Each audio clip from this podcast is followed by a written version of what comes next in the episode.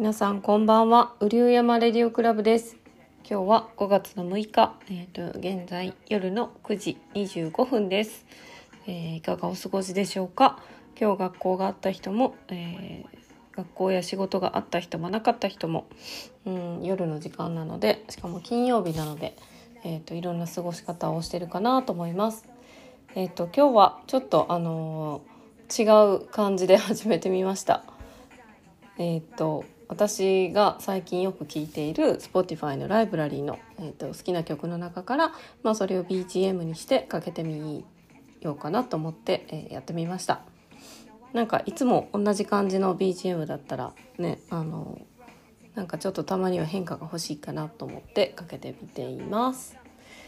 えっ、ー、と最近私あのすごいかっこいい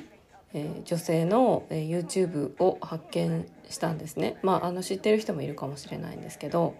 なんか自分の中での、えーと、憧れの女性っていうのは、まあ、誰っていうのに限らず結構かっこいいっていうのがあの基準になってる気がします。可愛いとかあの綺麗とかもちろんそこもあのいいと思うんですけどなんかその綺麗な中にもかっこよさがあるあの可愛いっていうよりどっちかというとあの美しい方かな美しい人でもあの美しさとそのかっこよさを兼ね備えてる人っていうのがあの最高に憧れの人なんですね。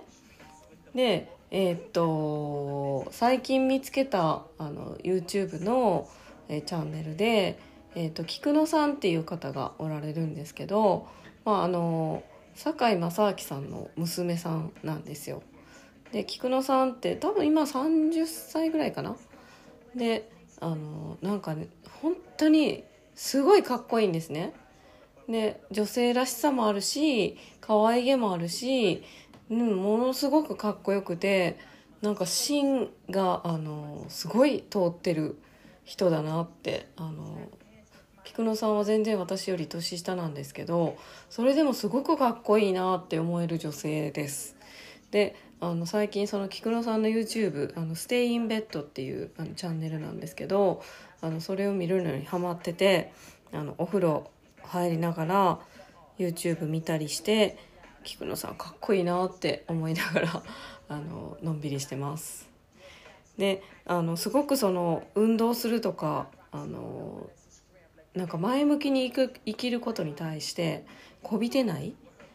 もうなんか自分らしさを貫いてるんだけどでもなんかそこにはあの人をあの人に影響を与える強さみたいなのもあって本当にかっこいいんですよね。なんか憧れの女性って久しぶりに出会ったなって出会ったっていうか、まあ、勝手に見つけただけなんですけど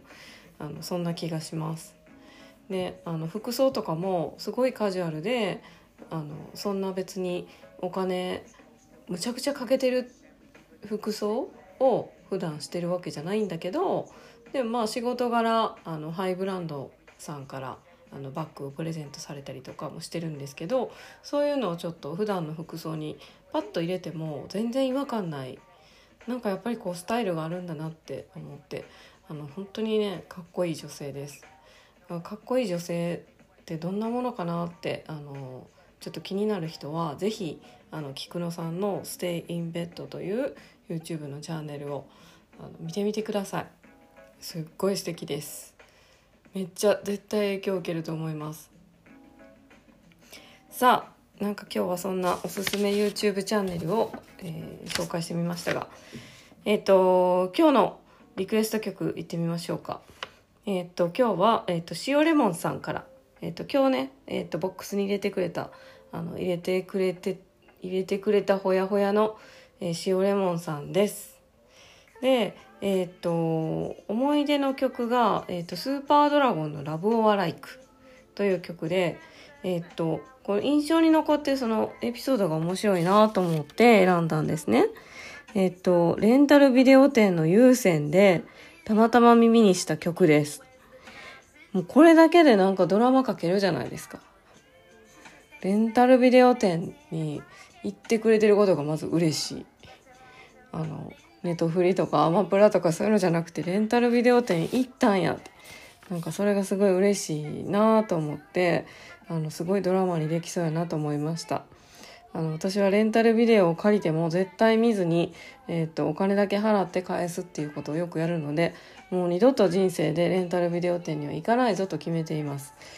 一回延滞料金2000円ぐらい払ったことがあってあの借りた金額100円ぐらいやったのに延滞して2000円ぐらい払ってバカ バ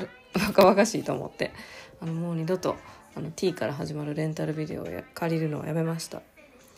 で、えー、っと、塩レモンさんが、えー、冒頭のリズムと掛け声、えー、ギターのフレーズが印象的で、聞けば聞くほど癖になりますと、え書いてくれています。えっと、ビデオを選びながらも、なんか曲をこう耳に残してくれたんですね。えすごい、あの、スーパードラゴンも喜ぶんじゃないでしょうか。ぜひ皆さんも聞いてみてください。なんかこういうこう日常のさりげないエピソードとかもすごくなんかあのドラマチックだなと思うのでぜひぜひそういう曲も紹介していきたいと思いますでは今日は、えー、スーパードラゴンラブオアライク聴いてもらいましょうありがとうございました。